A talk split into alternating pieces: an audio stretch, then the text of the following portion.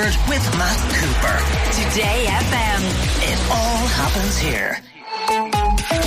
It's time for the last word on health. Dr. Brian Higgins, GP at Galway, Galway Primary Care, is with us. Good evening, Brian. Hey, good evening. Uh, conjunctivitis is what you're talking about this week. I understand there's been a surge in patients suffering from it over recent times. Well, I was working over the weekend and we found a huge amount of patients coming in with conjunctivitis.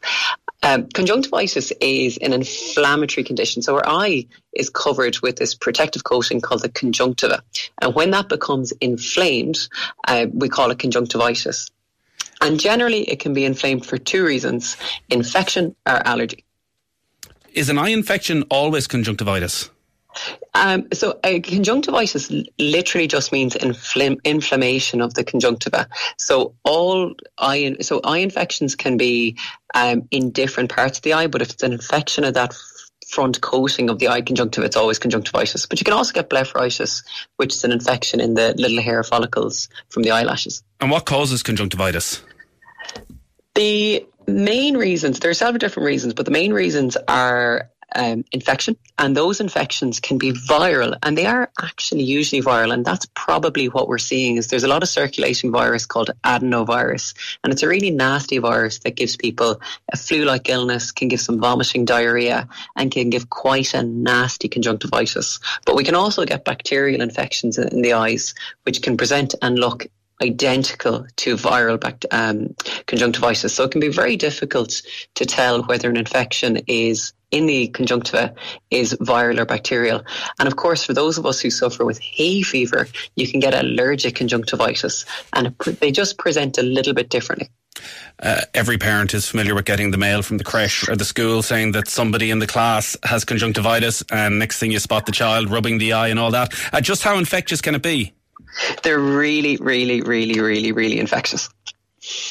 And in terms of if you do see uh, your child rubbing the eye, or if you yourself feel there's something going on, how long should you stay away from work for? Do you need to stay away from work? Do you need to keep the kids out of school? Uh, well, it's it's it's uh, when it comes to that, I would always look at each individual situation. The main thing is preventing the spread. So hand hygiene is very important again, if I had conjunctivitis, would I still come to work? I would. I would just be very, very, very cautious around my hand hygiene. If I had adenovirus and had vomiting and diarrhea, I'd be staying home to, from work until they resolved for fear that I would spread infection to other people. Um, also, though, you could be keeping your kids home because they have allergic conjunctivitis and they may not need to miss school at all. The, the way to tell the difference is generally um, bacterial or viral conjunctivitis, it'll usually start in one eye and then go to the other. And you'll get a really nasty, what we call purulent or pus like infection. So I always call it gunk coming out of the eyes, and it'll often glue the eyes together in the morning. So if that's happening, it's infectious. But if the eyes are a little bit swollen, maybe they're a little bit itchy and the redness affects both eyes together and especially if someone has a history of seasonal allergies well that's most likely allergic so if there's no gunk, you're fine to go about with your day. I you'd always add the picture together. So yeah, you, you, but again, if there's no gunk, then you would just treat it a little bit differently. So for people who have no gunk, the eyes are mainly itchy, a little bit swollen, and they have a history of allergies. What we'd be using is we'd be going to the pharmacy and asking for an antihistamine and maybe some eye drops that can be very helpful. For infectious uh, conjunctivitis, whether it's bacterial or viral, the question is, is whether to use um, antibiotic drops. And there's been a change in approach the last, over the last few years because we do know even in bacterial bacterial conjunctivitis, often using um, antibiotic eye drops may only shorten the course of the illness by a few days. And generally, most conjunctivitis will settle between 7 and 14 days. And we are now taking a much more conservative approach to treating um, infectious conjunctivitis.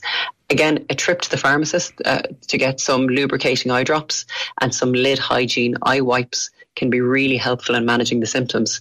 And then if that's not resolving, maybe after about seven days, I would certainly attend uh, the GP for an assessment.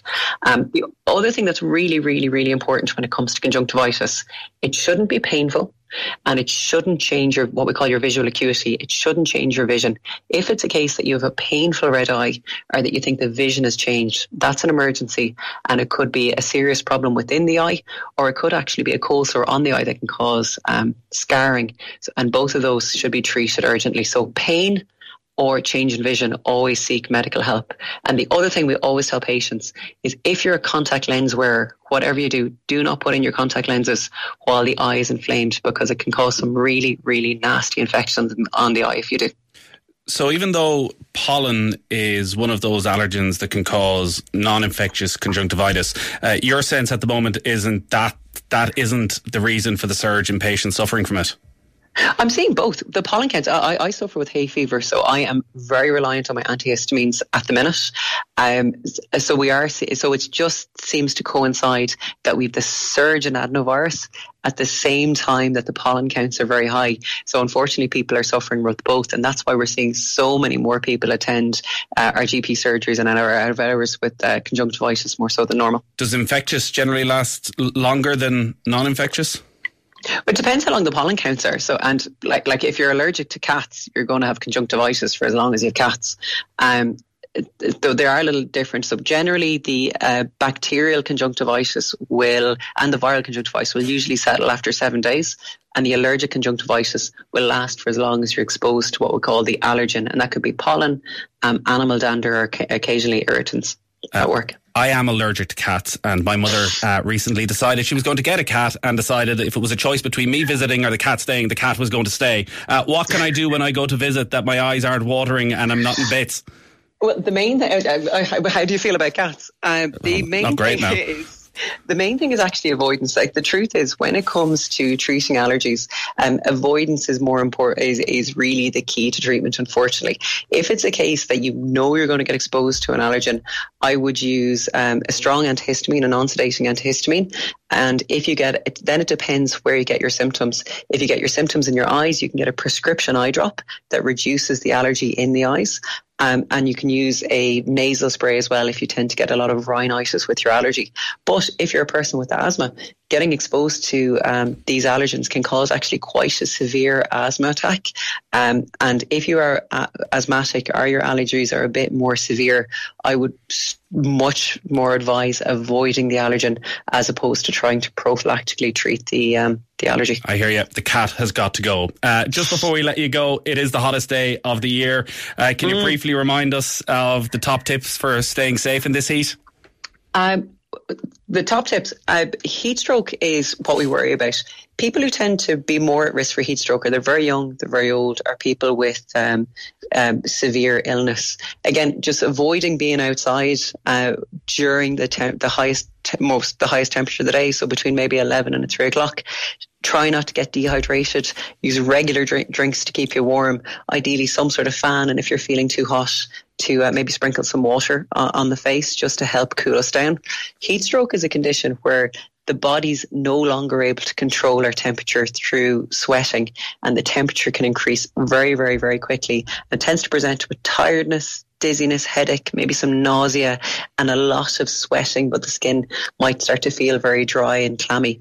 And if that's the case, people can actually get sick very, very quickly. So I try to cool people down as much as possible, very, very light clothing, try to get a lot of fluid. And if you're worried or you feel they're getting sick, just call an ambulance. All right. Thank you very much. As always, Dr. Brian Higgins, Galway Primary Care for the last word on health. The last word with Matt Cooper. Weekdays from 4.30. Today